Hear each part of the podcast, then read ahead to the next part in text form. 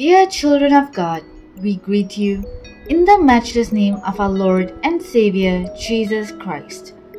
The topic that we will be meditating for the day is Jacob's funeral. With regards to this topic, the key verse is Genesis chapter 50, verses 12 and 13. So Jacob's sons did for him as he had commanded them. For his sons carried him to the land of Canaan and buried him in the cave of the field of Machpelah, east of Mamre, which Abraham bought along with the field as a burial site from Ephron the Hittite. In my ministry work, I've met a number of people who dislike funerals.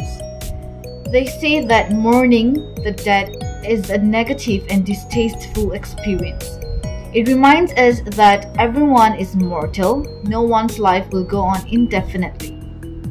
A funeral, however, can also express the significance of a person's life before God and others. Despite their father's flaws, Jacob's son appeared to have loved him.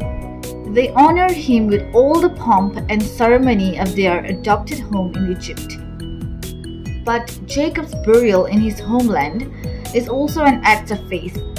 It recalls his trust in God's promise to give Israel's descendants a place where they could live securely before God. Grief at a funeral appropriately affirms that a person's life meant something to us and to God. But we do not grieve as people who have no hope. Believers who die in the grip of God's grace die with the hope of living securely before God, and those who mourn have the same hope in Christ.